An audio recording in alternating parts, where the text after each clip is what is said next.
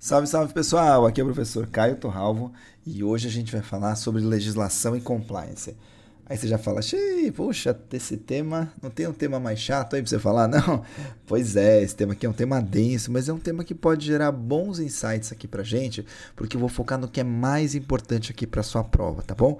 Então vamos falar de uma série de leis, de resoluções CVM, CMN, tem uma sopa de letrinhas aqui, mas lembra sempre que o foco é que você tenha acesso ao conteúdo que realmente importa para você no exame. Vamos começar com a Lei 6.385, que é a Lei do Mercado de Capitais. Caio, eu preciso lembrar o número dessa lei? Obviamente não. O que você precisa lembrar é que é uma lei do mercado de capitais, então ela vai é, é, reger o quê? Tararã, o mercado de capitais. Claro, né? É uma lei do mercado de capitais, então ela vai falar sobre emissão e distribuição de valores imobiliários, sobre uso de derivativos, operações em bolsas e futuros e tudo mais.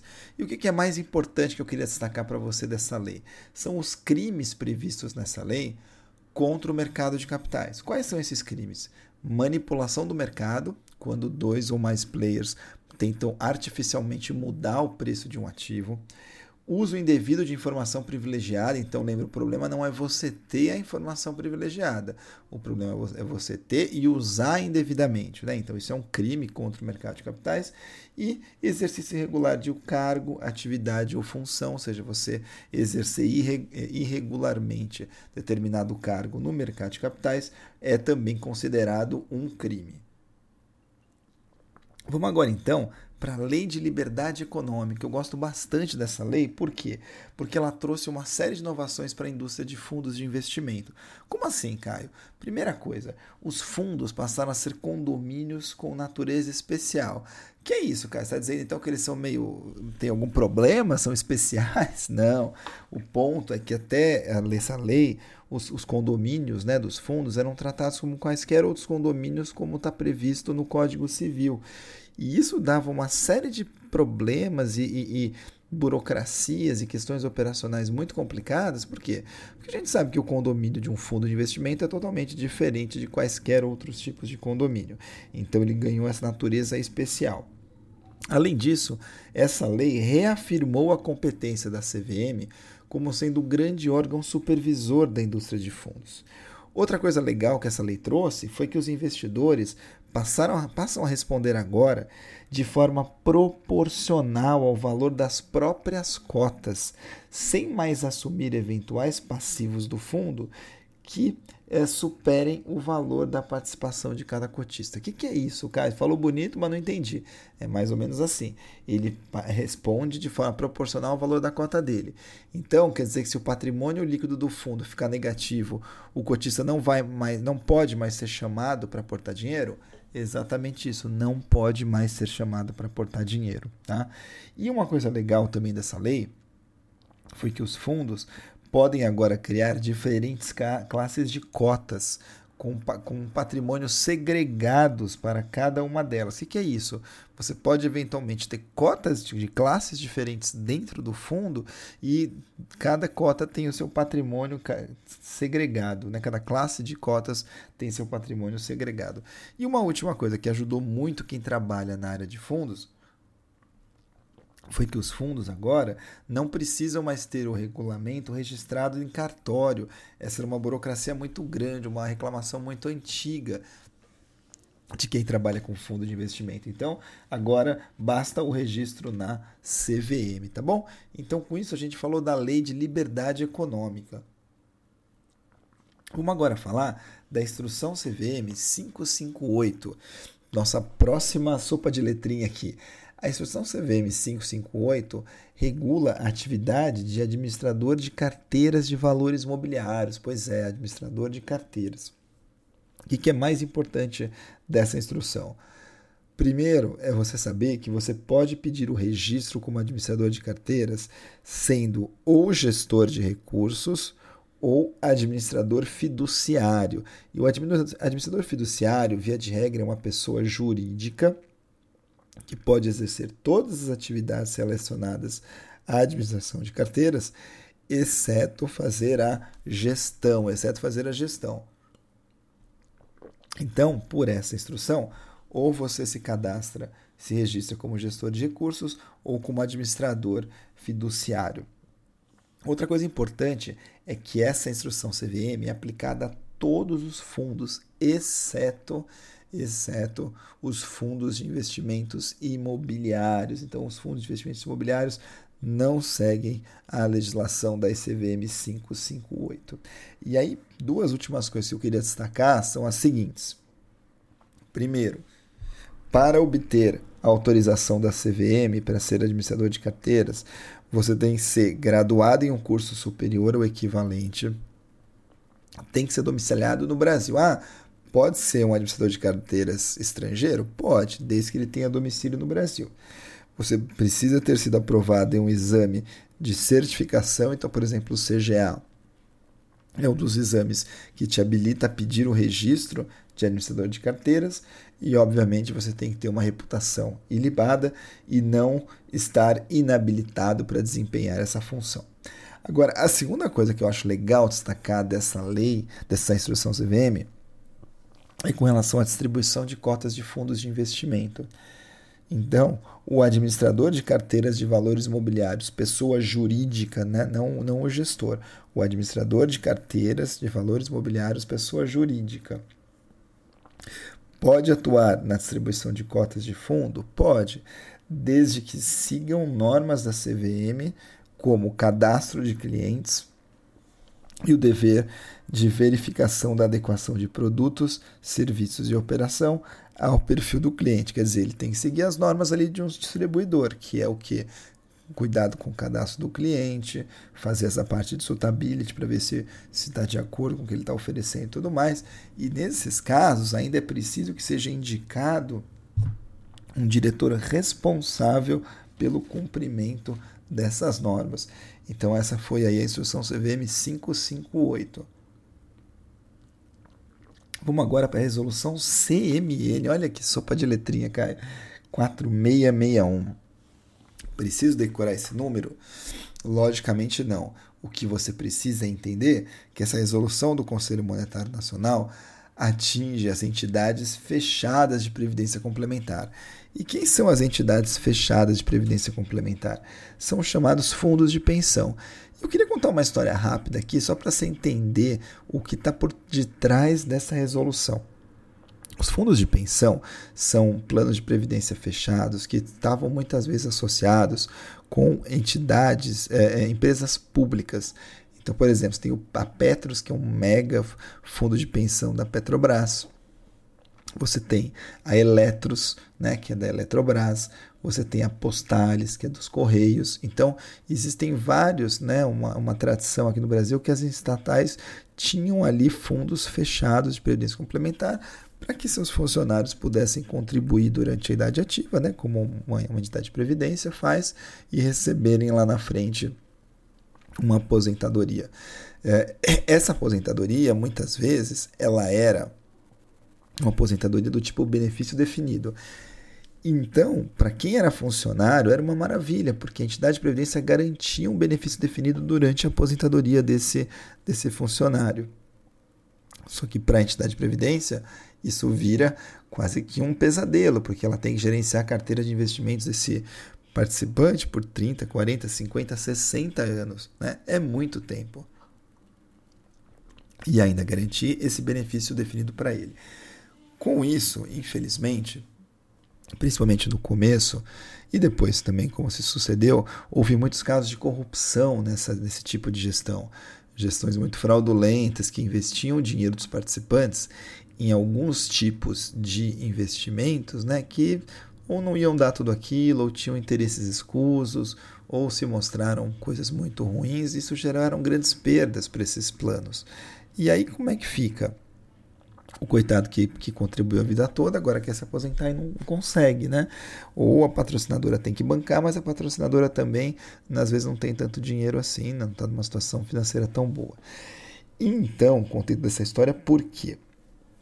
Porque o regulador, ciente disso, fez uma regulação muito, muito, muito apertada, com limites muito, muito estreitos, para que não voltasse a acontecer isso. É, então, nessa resolução que trata da entidade fechada de previdência complementar, o que tem que vir na sua cabeça é assim: pode fazer isso? Via de regra, não, não pode, tá? Não pode. Tudo que pode ser feito são operações mais conservadoras, com pouquíssimo risco e tudo mais. Então, o que, que você tem que saber? Eu posso fazer uma venda de ativos coberta, por exemplo, eu posso lançar uma opção coberta? Posso, posso. Coberto posso, descoberto não. Por quê? Porque não é um grande risco. Eu vender uma opção de compra coberta significa que se eu não for exercido eu ganho prêmio e se for exercido eu entrego o ativo que eu já tenho. Então tudo bem, né? Eu posso fazer investimento exterior? Pode, um pouquinho só, 10%. Eu posso aplicar em BDR níveis 1, 2 e 3? Pode, por quê? Porque o BDR, se você pensar, é um recibo negociado aqui na B3 que tem todo o mercado regulado, uma série de regulações e tudo mais que tem que ser seguidas. Então, é um ativo que, ainda que tenha um risco de mercado, é um ativo confiável que não vai ser uma furada se o cara investir nele como outros que foram é, no passado. Né? Então, a ideia é assim, não pode fazer a maioria das coisas. O derivativo não pode fazer a derivativa que implique perda superior ao valor da, da, do patrimônio líquido. Day trade, via de regra, não pode fazer. Se fizer, tem que ter toda uma justificativa por que foi feito. Enfim, então, essa resolução veio justamente para tentar é, mitigar os riscos que, infelizmente, ocorreram na época dessas gestões mais fraudulentas. E essa mesma lógica seguiu quando a gente parte para a resolução CMN 3922, que agora trata dos regimes próprios de previdência social. Os regimes próprios de previdência social é a previdência pública do servidor, do servidor do estado, do servidor do município. Então é a mesma lógica. O gestor, o, o regulador foi extremamente, vamos chamar assim, impiedoso, né? Por quê? Porque infelizmente houve uma série de problemas nesse sentido que a gente falou. O legal destacar da 3922, que fala do regime próprio, é que o regulador fez uma espécie de meia-culpa. Né? Então ele fez assim, ele falou o seguinte: olha, o regime que me comprovar a adoção de melhores práticas de gestão, a, a Secretaria de Previdência do Ministério da Economia terão limites elevados para aplicação de recurso. Caio, como assim? Isso quer dizer o seguinte: se você mostrar para o Ministério da Economia que você está fazendo um bom trabalho na gestão dos recursos da Previdência do Estado, do município que você representa, então eu posso flexibilizar um pouco essas regras tão, tão é, exigentes que eu coloquei aí para cercar esse tipo de problema que vinha acontecendo. Tá? Então, essa aqui, tanto a resolução 3922, que trata do regime próprio de Previdência Social, como a resolução 4661, que trata aqui das entidades fechadas de previdência complementar, tem em mente essa historinha. Grande maioria das coisas não pode fazer, o que pode fazer são coisas muito, muito, muito conservadoras, de forma geral. Agora a gente segue para a resolução CMN 4444. Caio do céu, não está aguentando mais. Calma, está acabando, tá? 4444. O que, que a resolução CMN 4444 vai falar para a gente? Ela fala sobre os recursos das reservas técnicas, as provisões e fundos das sociedades seguradoras, das sociedades de capitalização das entidades abertas de previdência complementar. Então, a gente estava falando de entidade fechada em regime próprio, agora a gente está falando de entidade aberta e das resseguradoras locais. Qual que é o ponto aqui? O ponto que eu acho legal destacar é o seguinte: é que você tem limites para aplicar os recursos dos participantes de planos de entidade aberta de acordo com a classe do ativo. Tá? Então, por exemplo, renda fixa você pode aplicar 100%. Renda variável, esse número subiu para 70, por quê? Porque antigamente era 49, tá? E se você for investidor qualificado, esse limite sobe para 100%. Então, se você tiver que decorar alguma coisa, decoraria renda fixa e renda variável. Renda fixa 100% para qualquer investidor, renda variável limite de 70%, que sobe para 100% se ele for qualificado. A ideia é realmente essa. E todos os outros, você pode fazer investimentos em algumas outras classes de ativos? Pode, não precisa decorar. Mas tem essa lógica de que o investidor qualificado tem os limites amplificados, tá bom? Então essa foi a 4444. Falei, isso aqui vai ser shots rápidos aqui para a gente ver o que é realmente mais importante dessa, desse arcabouço aqui de legislação. Vamos agora para a instrução CVM 539.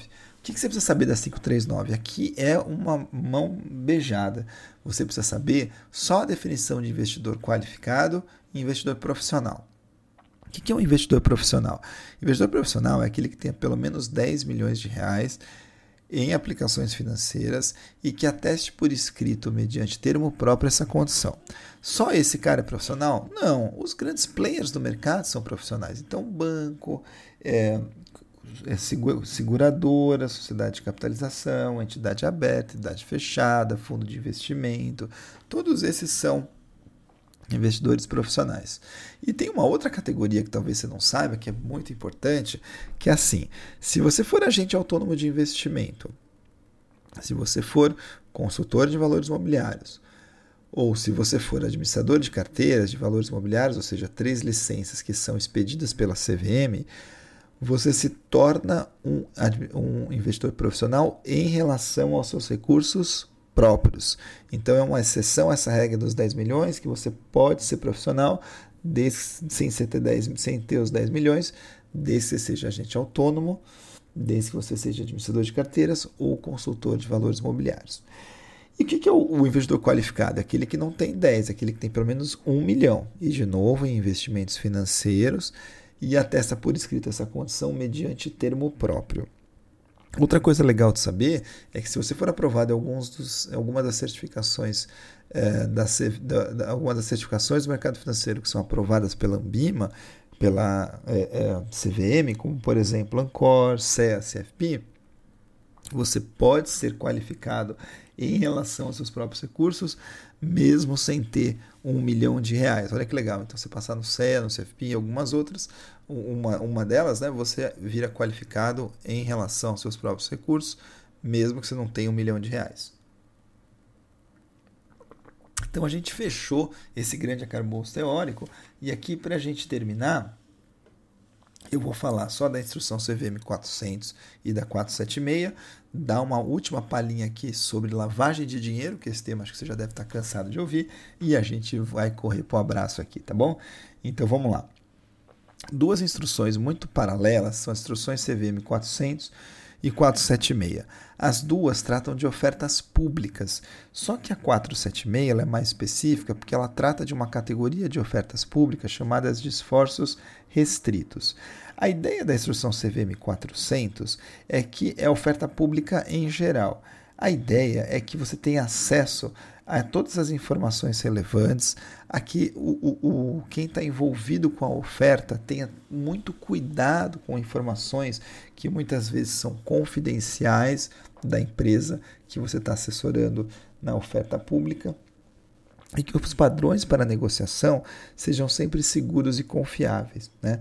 Também a gente tem como princípios dessas duas instruções, na da instrução 400, um tratamento equitativo a todos os ofertados, transparentes, adequada divulgação de informações e tudo mais. Então, quando a gente faz uma oferta pública, o mais importante, tem duas, duas eh, esferas aqui. Primeiro é você comunicar muito bem ao mercado, aos potenciais investidores. E segundo é você tomar muito cuidado com as informações da empresa que está fazendo oferta pública para quem você está assessorando, porque são muitas vezes informações confidenciais, sigilosas da estratégia da empresa e tudo mais. Então, essa, é a, a instrução CVM 400 bate muito nessa tecla do sigilo, da confidencialidade, do cuidado das informações, a divulgação das informações pertinentes e tudo mais. A 476 como ela é de esforços restritos, ela tem um, uma coisa muito mais simplificada. Por quê? Porque ela é destinada só para investidores profissionais. Só, cara, só. Exclusivamente para profissionais. Então, é, existem um, um, padrões muito mais flexíveis na 476. O que é legal você saber da 476 são dois números que podem ser importantes para você na hora da prova. Quando você está colocando, procurando investidores para fazer oferta, você pode procurar no máximo 75 investidores profissionais e podem adquirir ou subscrever né, os títulos apenas 50, no máximo 50. Então você pode procurar no máximo 75 e podem subscrever os títulos no máximo 50. Tá? Então o objetivo aqui realmente, como é para profissional, é ter é, é, obrigações mais brandas, mais flexíveis, tudo visando a agilidade do processo, tá bom?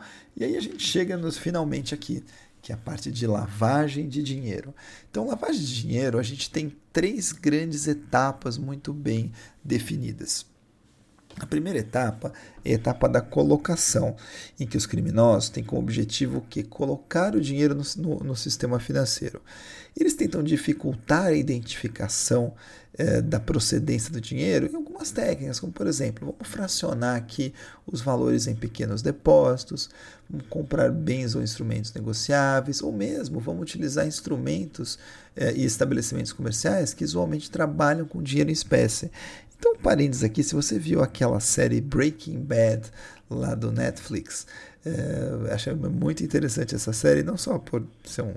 É, foi uma série muito. que a gente acaba se envolvendo bastante, né? Eu vi muito rápido todos os capítulos, mas porque é, num dos momentos o personagem central lá começa a ganhar tanto dinheiro que ele com atividade ilícita, né, que eu não vou contar aqui muito para não perder a graça, que ele faz o que? Ele compra um lava rápido né? Ele compra um lava rápido. Por quê? Porque um lava rápido é um negócio que não tem estoque, é um negócio que tem um valor pequeno, então as pessoas geralmente pagam em dinheiro, é, e você gira rápido ali, você não tem como, não tem um, um registro, a quantos carros você lavou. Difícil você dizer, né? Você tem ali quanta água você gastou, mas pode, você pode reutilizar a água, tem uma série de coisas ali que você pode burlar ali, por exemplo, comprando um lava rápido, né?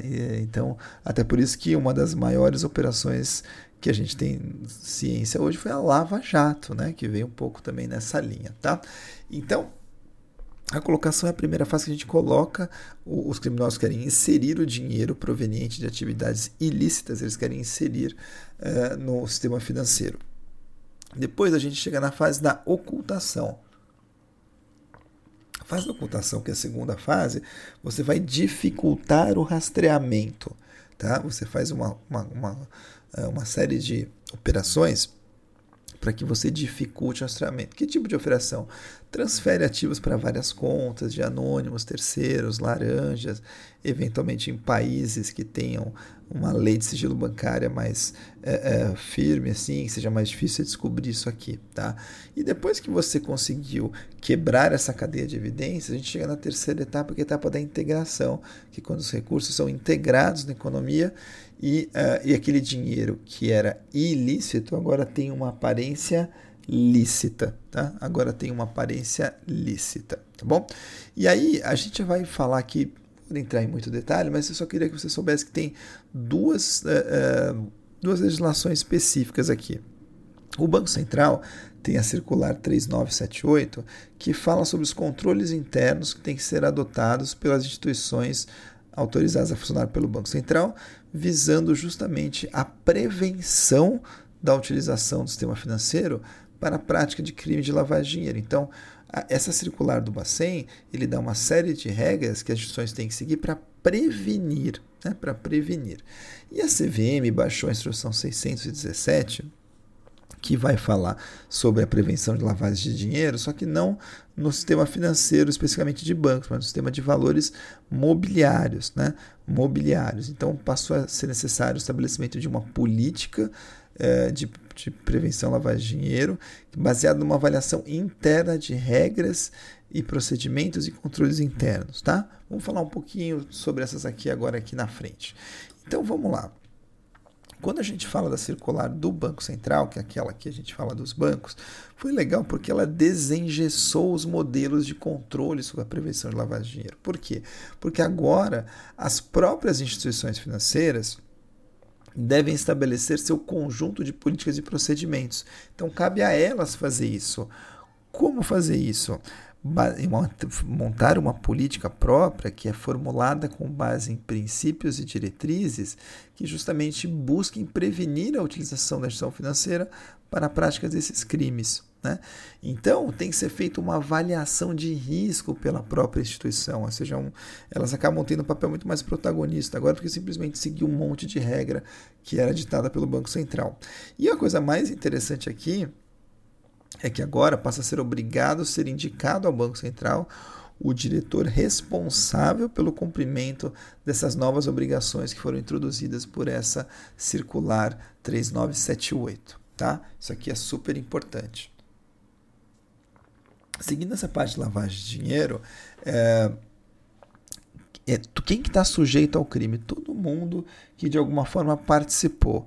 Então, quem oculta, quem dissimula, quem adquire, recebe, troca, negocia, enfim, todo mundo que de alguma forma está envolvido está implicado com o crime, tá? Está implicado com o crime. Agora, as pessoas que realmente ali são eh, ligadas ao mecanismo de controle, ou seja, as pessoas que a gente tem que ficar de olho, quem que são? Todo mundo que trabalhe de alguma forma com dinheiro. Então, quem trabalha com captação, intermediação e aplicação de recursos financeiros, compra e venda de, venda de uma estrangeira, custódia, distribuição, liquidação de valores mobiliários, enfim, todo mundo que de alguma forma trabalha com dinheiro, bolsa de valores, seguradoras, corretoras de seguro, administradoras de cartão de crédito, então todas essas aí são ligadas ao mecanismo de controle. Então é sobre elas que a gente vai se debruçar para ver se tem alguma coisa equivocada, tá?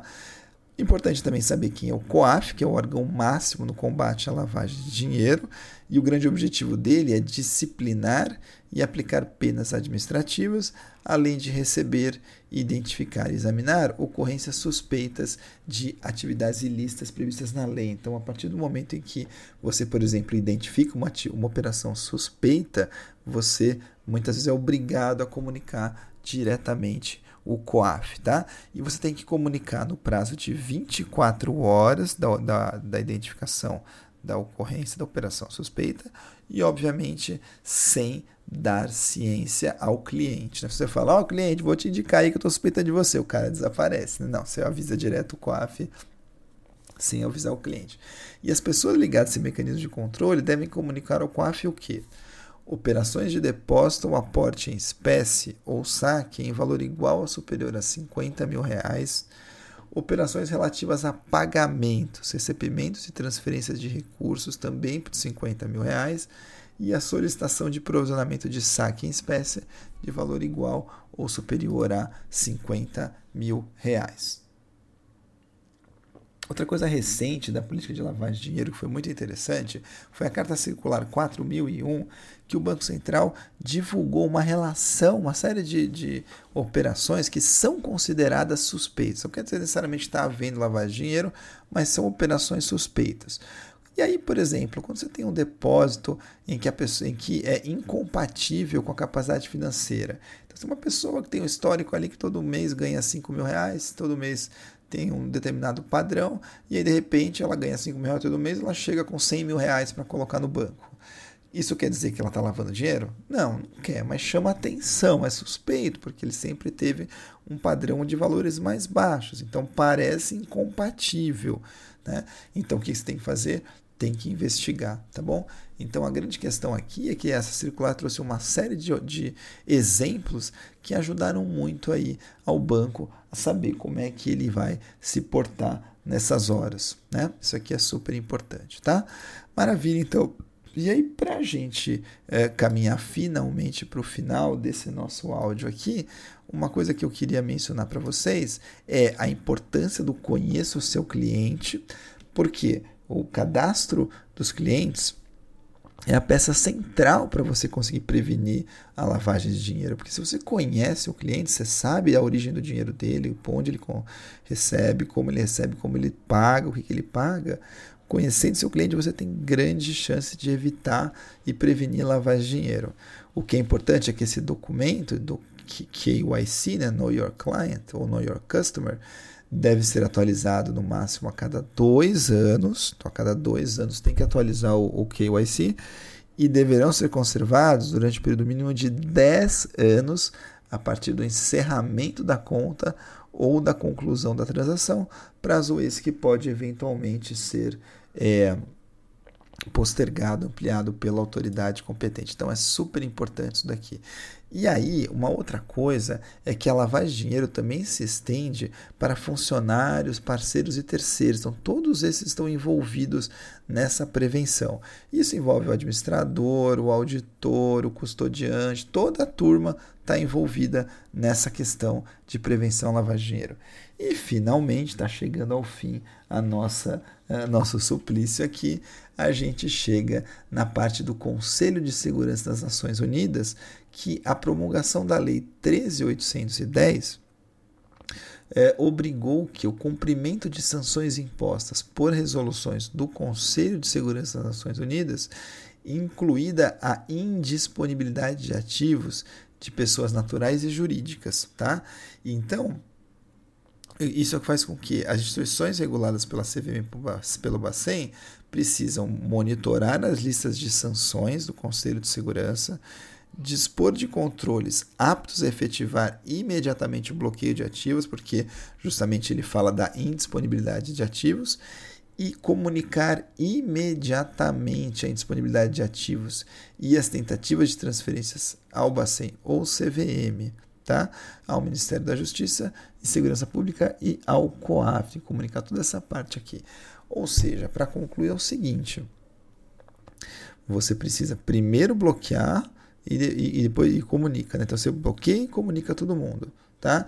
Então isso aqui é super importante, que isso aqui é uma coisa relativamente nova, que é são, são, são as sanções impostas pelo Conselho de Segurança das Nações Unidas, que as entidades reguladas pela CVM e pelo Bacen agora têm que ficar de olho e acatar e comunicar, tá bom? E eventualmente é, é, fazer o bloqueio dos ativos desses clientes suspeitos.